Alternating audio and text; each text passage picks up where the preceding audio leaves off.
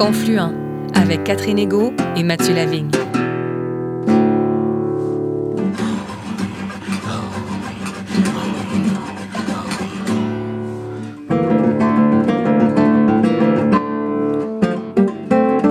Bonjour Mathieu Lavigne. Bonjour Catherine Ego. Bonjour à tous et à toutes et bienvenue à Confluent, l'émission qui donne la parole aux premiers peuples et à leurs alliés. Cette semaine, nous rencontrons la spécialiste des Premières Nations Isabelle Picard, que l'on peut lire dans les pages numériques de la presse et entendre sur les ondes de Radio-Canada, à la fois comme animatrice et chroniqueuse. Elle a d'ailleurs conçu et animé l'autre moitié de l'histoire, un balado disponible sur l'application audio de Radio-Canada depuis avril 2023. Ce balado a comme point de départ six lieux canadiens dont les noms, tirés de l'une des 200 langues autochtones qui ont existé sur le territoire, témoignent de la présence millénaire des premiers peuples en ces terres. Originaire de Wendake, Isabelle Picard est également analyste, conférencière, consultante, formatrice et autrice. Titulaire d'un baccalauréat en ethnologie avec mineur en études autochtones ainsi que d'un diplôme de deuxième cycle en muséologie, Isabelle Picard a rédigé la première politique culturelle de Wendake, puis a œuvré à mettre en place le projet de revitalisation de la langue Wendat. Elle a également participé à la création du premier cégep autochtone au Québec, l'institution CUNA. Amoureuse des lettres, Isabelle Picard contribue à différents projets littéraires. En 2021, elle publie un premier roman jeunesse intitulé Niche, le Nord et le Sud aux éditions Les Malins. Le livre est finaliste au prix Cécile Gagnon 2021, catégorie roman. Au micro de Mathieu Lavigne, Isabelle Picard nous parle de son enfance à Wendake et de la genèse de son balado L'autre moitié de l'histoire, en plus de revenir sur la visite papale de juillet 2022 et de nous présenter sa conception de la notion de guérison.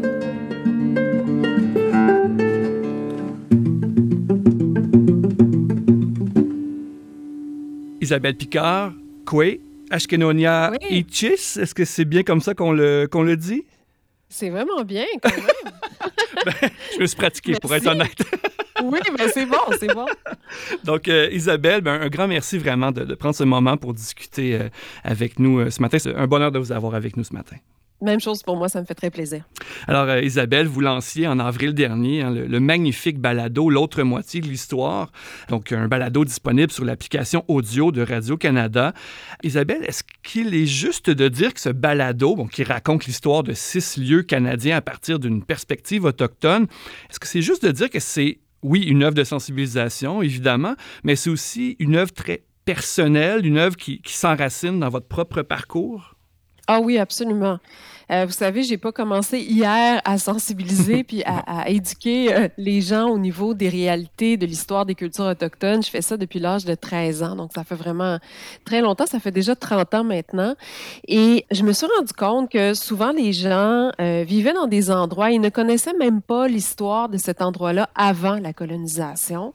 Et pourtant, les territoires que l'on partage, sur lesquels on vit tous finalement, ont une histoire riche, mais justement qui remonte à bien avant la colonisation. Et l'apport des Autochtones dans cette histoire commune qu'on a aujourd'hui, qu'elle soit québécoise ou canadienne, elle est extrêmement importante, mais elle a été très, très peu soulignée, très peu valorisée. Et pour moi, c'était important de montrer comment euh, se faisaient les choses dans différentes villes, dans différents territoires, dans différents lieux canadiens avant la colonisation, mais aussi au moment de la colonisation du contact jusqu'à aujourd'hui? Et comment tout ça a, évolué finalement? Euh, il y a un moment là, qui m'a vraiment frappé. Euh, c'est quand Robert Falcon Ouellet chante hein, spontanément en hommage à, Louis Riel. Il prend son, son tambour. J'ai été très ému et, vous aussi. On le sent dans, dans le, le balado. C'est intéressant de garder ces moments-là il y a plusieurs moments dans le balado où vous acceptez qu'on vous sente vulnérable. Est-ce que je me trompe? Non, non, vous vous trompez pas. Je, trouve qu'une belle façon de communiquer avec les gens, une belle façon de sensibiliser et d'éduquer, c'est justement d'être transparente, hmm. quitte à être vulnérable. Je l'ai toujours fait dans, les, dans mes papiers euh, que j'écris à la hmm. presse depuis maintenant euh, 5-6 ans. Je l'ai fait aussi dans mes entrevues. Donc, se montrer humain, se montrer que nous aussi, comme Autochtones, on est en train de se guérir, on est en train de se réapproprier notre notre histoire, notre culture. Et ça, c'est un long parcours, un long chemin, un long voyage que j'ai débuté euh, au début de l'adolescence, comme je viens de, le mentionner, mm-hmm. et que je, continue toujours aujourd'hui. Et de voir euh, Robert Falcon-Ouellette qui est là et qui dit spontanément J'ai envie de faire un chant pour mm. honorer Louis Riel. J'ai emmené mon tambour, il est dans l'auto, veux-tu que j'aille le chercher? C'est magnifique. Ah parce que c'est ça, être autochtone, finalement, parce que j'ai l'impression que trop souvent, on essaie de jouer un jeu comme autochtone, c'est-à-dire euh, se conformer, se fondre dans le mhm. etc. Et on a peu de moments pour s'exprimer vraiment culturellement, spirituellement comme on est comme autochtone. on l'a entre nous, mais on ne l'a pas nécessairement euh, avec le public encore, je trouve, aujourd'hui. On est en train de faire quelques pas, mais c'est pas évident. Et là, j'ai reçu toute une leçon de Robert Falcon-Ouellette, une leçon que j'ai rapportée avec ben moi et je, me suis fait une promesse. Vous l'avez sans doute entendu dans le mhm, balado. La promesse qu'un jour, moi aussi, je, je chanterai. Et je l'ai fait quelques mois plus tard parce qu'on m'a, approché pour faire un spectacle à Montréal. Et là, j'ai décidé de chanter, de, faire un chant traditionnel Wendat pour honorer mes ancêtres. Euh, ça a été un moment fort de ma vie et ça vient de là. Et Isabelle, dans, votre, dans votre balado, euh, je rappelle qu'il est intitulé L'autre moitié de l'histoire. Hein. il y a un épisode qui porte notamment sur l'histoire euh, de Québec. Vous y parlez dans cet épisode notamment du Wendake de votre enfance. À quoi ressemblait le Wendake de la fin des années 70 et des années 80? Ben en fait, euh, j'étais trop jeune pour la fin des années 70, mhm. mais les années 80, euh, j'ai quand même bien connu. Et c'était un Wendake euh, très touristique, mais en même temps très communautaire, en ce sens qu'on connaissait tout le monde. Euh, la première question que je me faisais de, euh, demander quand je rencontrais des nouvelles personnes, c'est qui ton père? Ça a été la question. Mhm. Euh, c'était incroyable. on s'occupait, tout le monde s'occupait de tout le monde. Ça, mhm. c'était vraiment fort. Ça, j'ai beaucoup aimé ce côté-là qui a tendance à avoir un peu disparu avec le temps, puisque. Wendake a grossi, il y a de nouvelles familles, etc. En même temps, Wendake avait pas énormément énormément d'activités économiques très fortes, outre peut-être euh, la raquette, mais, mais encore là, ça périclitait. Donc, ce qui était un peu plus fort, c'était le tourisme. À l'époque, il y avait euh, Max Gros-Louis, que vous mhm. connaissez peut-être, qui a mhm. été grand chef de Wendake pendant très longtemps, qui avait un commerce important au niveau du tourisme et qui euh, voulait évidemment attirer des Français, des Européens, entre autres.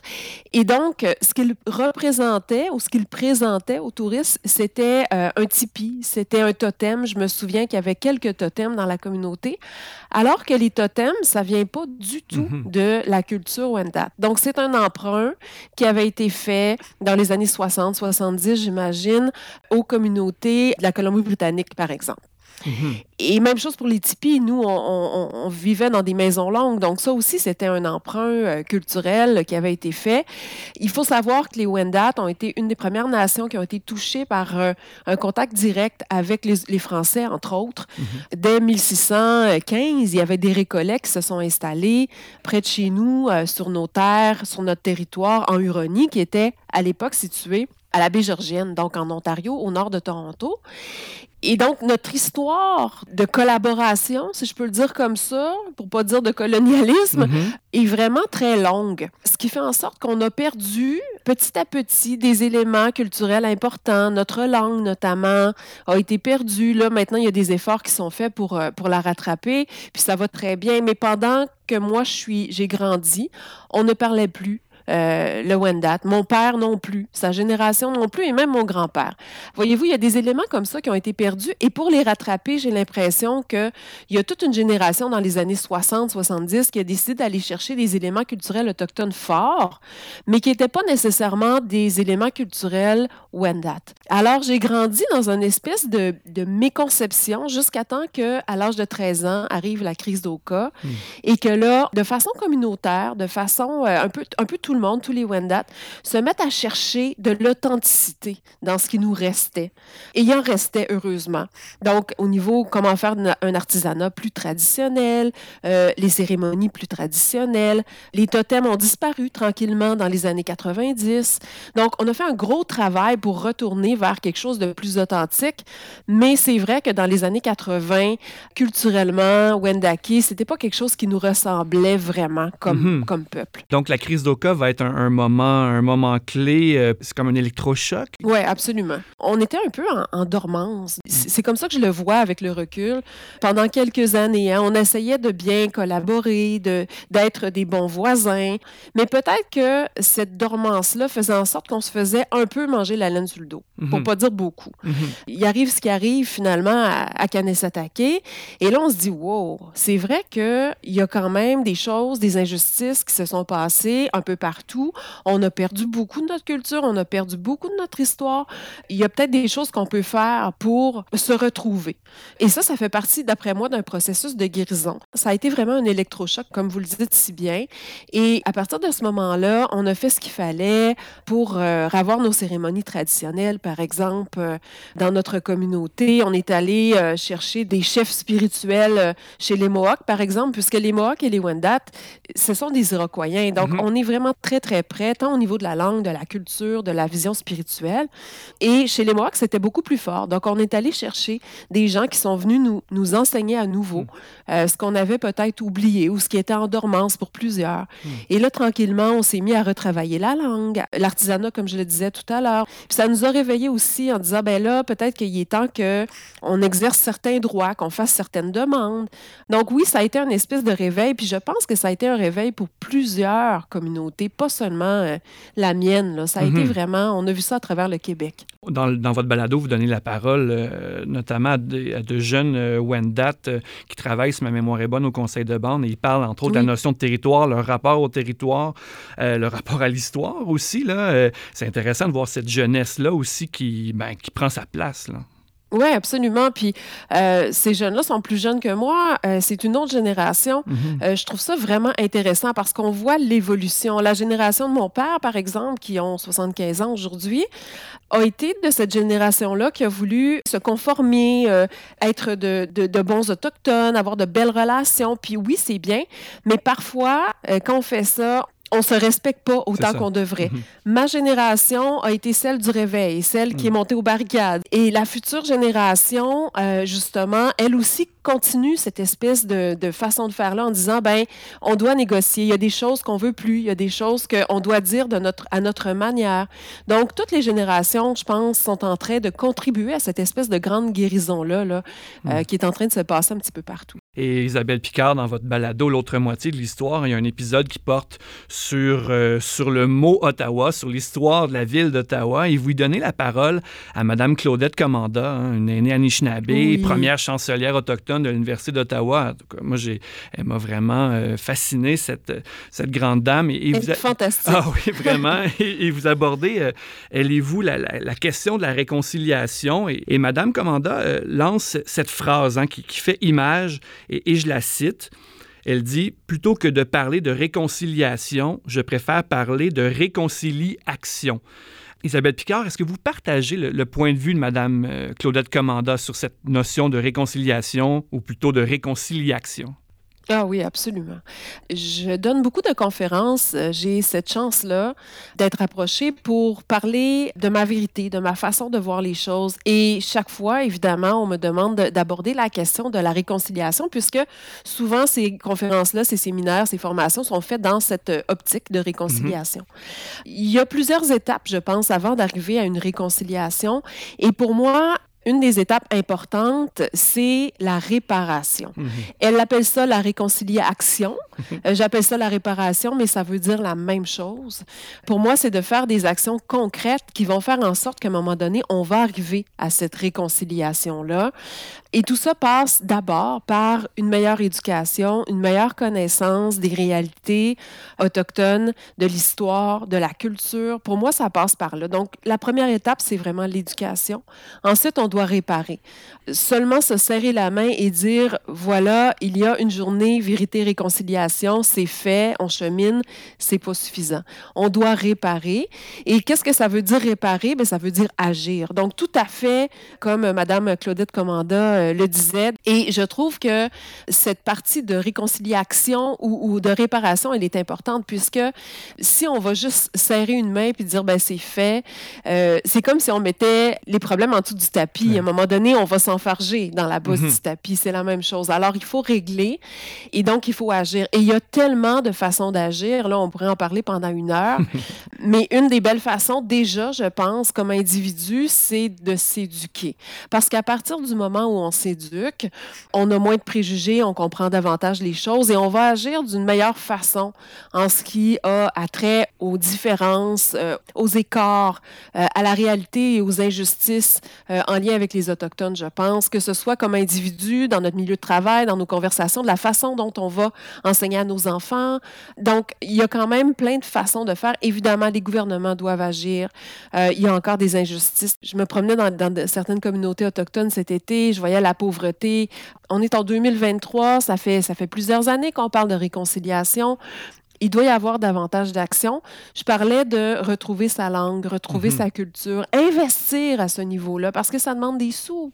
Euh, si on veut faire revivre une langue, si on veut la renforcer, euh, réparer ce qui nous a été enlevé à l'époque des pensionnats, donc notre langue, notre culture, notre histoire qui, qui est pu enseigner. Il mhm. faut investir dans tout ça. Et ça demande de l'argent, ça demande des ressources, etc. Donc, oui, cette partie-là, elle est extrêmement importante.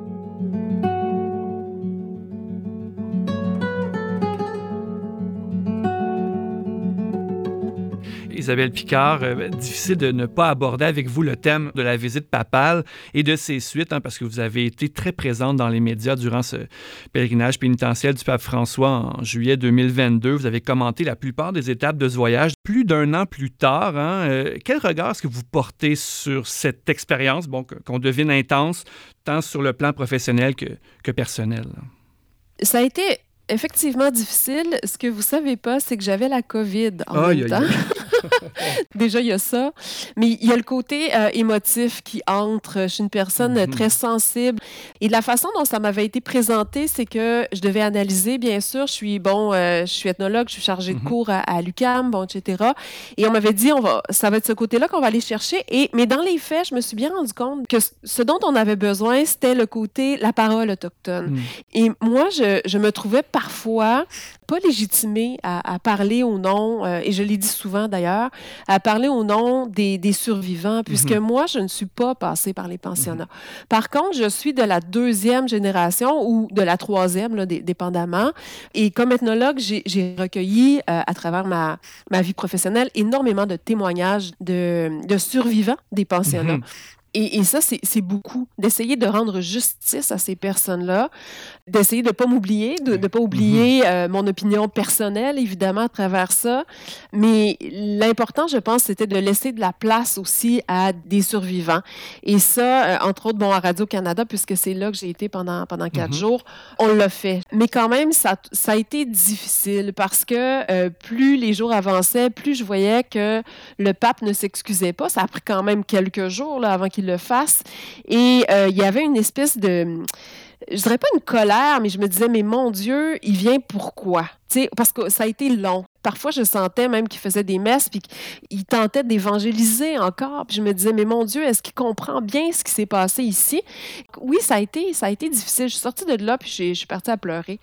J'ai pleuré pendant une demi-heure dans ma voiture. Je n'ai pas honte de le dire, je l'ai dit publiquement, parce que c'était chargé je suis quand même contente de l'avoir fait un an plus tard. Euh, je suis honorée d'avoir été celle qui a été choisie, qui a pu représenter euh, quand même euh, la parole de, plusieurs personnes, mais ça n'a pas été toujours évident. Oui, effectivement. Mhm. D'ailleurs, dans un de, vos textes, vous, vous mentionnez hein, que justement cet épisode-là où vous avez, c'était plus chargé, vous avez pleuré, vous avez contacté la ligne d'aide destinée aux survivants et à leurs familles. Hein. ça, je tenais à, à, le souligner. Je trouve que ça indiquait l'importance d'une telle ressources disponibles aussi pour les personnes autochtones.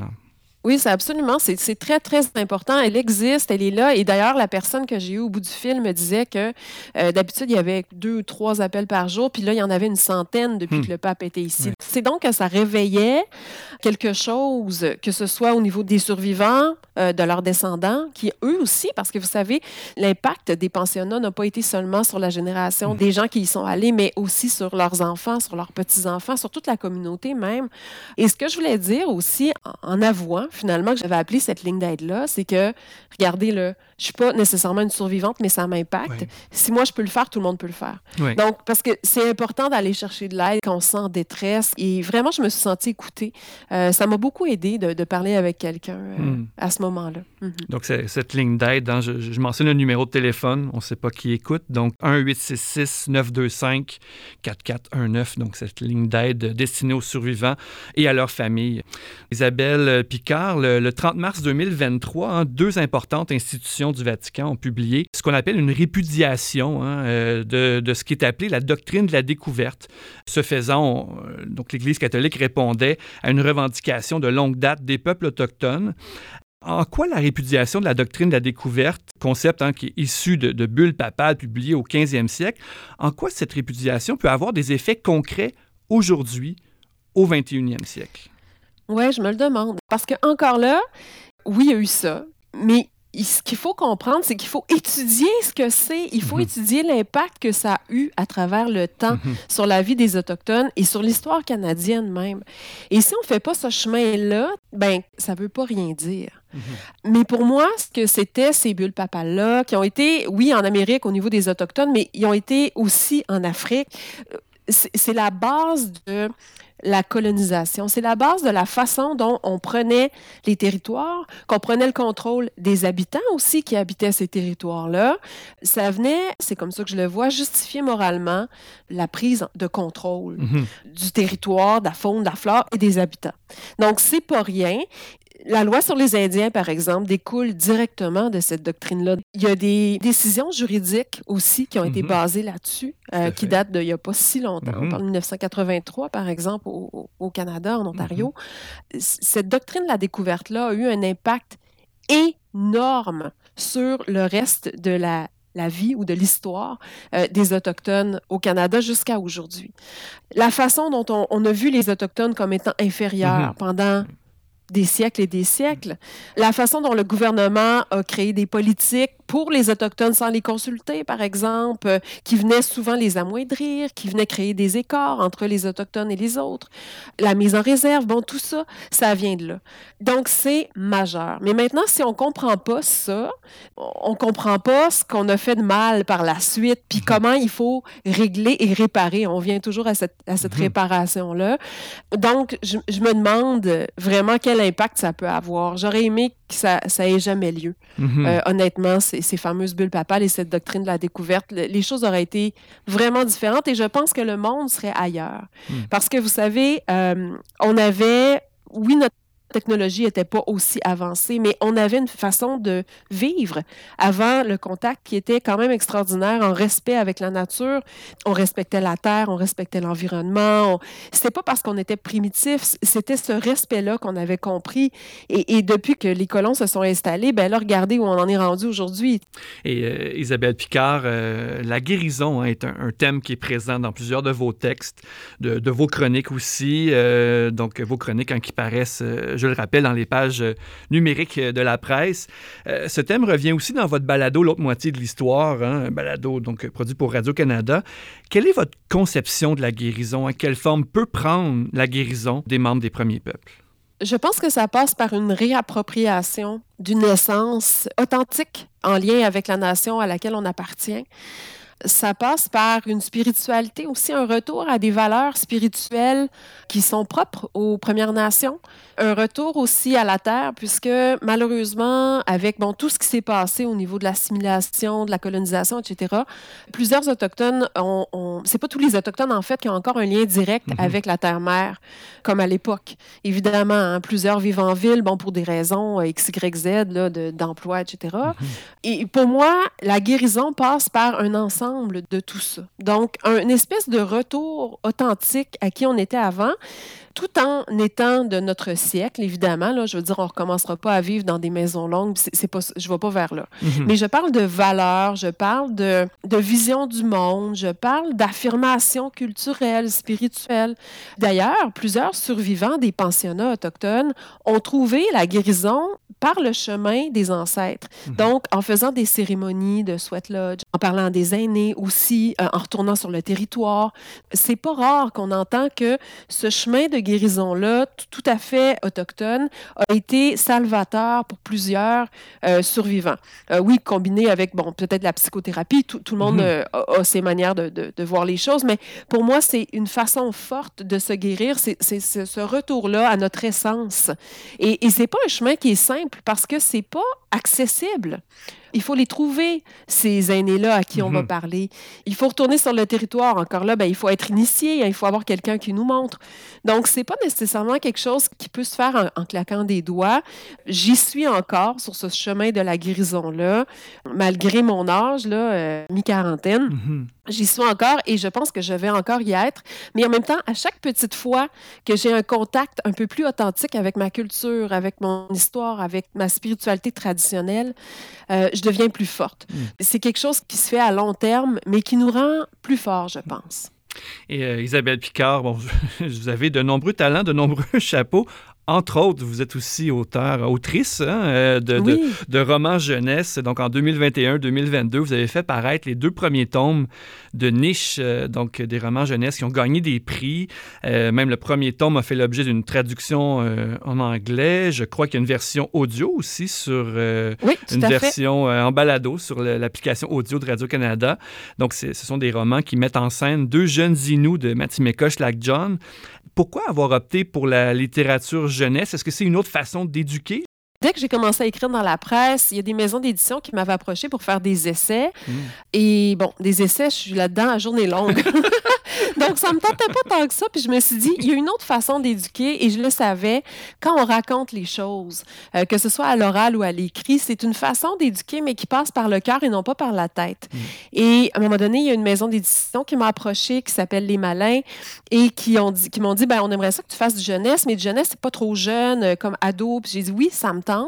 Et finalement, j'ai créé Niche. Pour moi, c'est une façon justement de d'ouvrir des horizons à, à une période de la vie des jeunes donc qui ont entre 10 et 14 ans. Là, et on est capable de faire connaître une autre réalité, d'autres territoires. Mes protagonistes, ils sont à la fois Inou et Wendat, donc ça arrive souvent ah des mélanges entre, mhm. entre, nations. Mhm.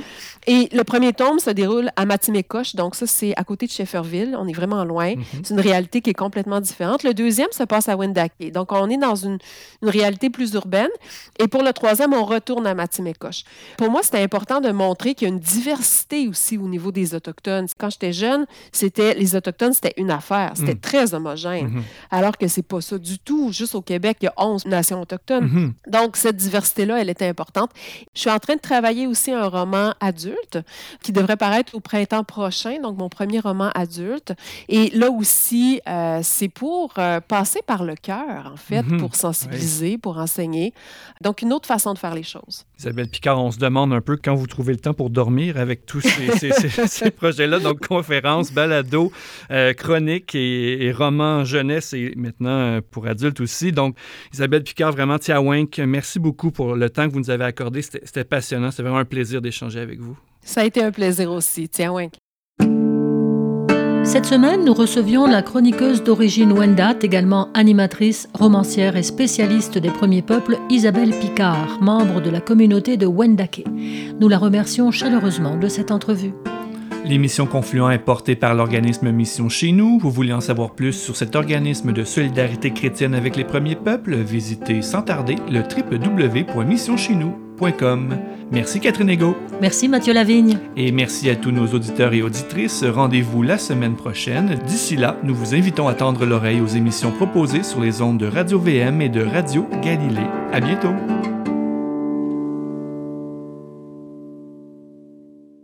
Cette émission est produite par l'organisme Mission chez nous avec le généreux soutien financier des Oblates franciscaines de Saint-Joseph et la Fondation Lucien Labelle.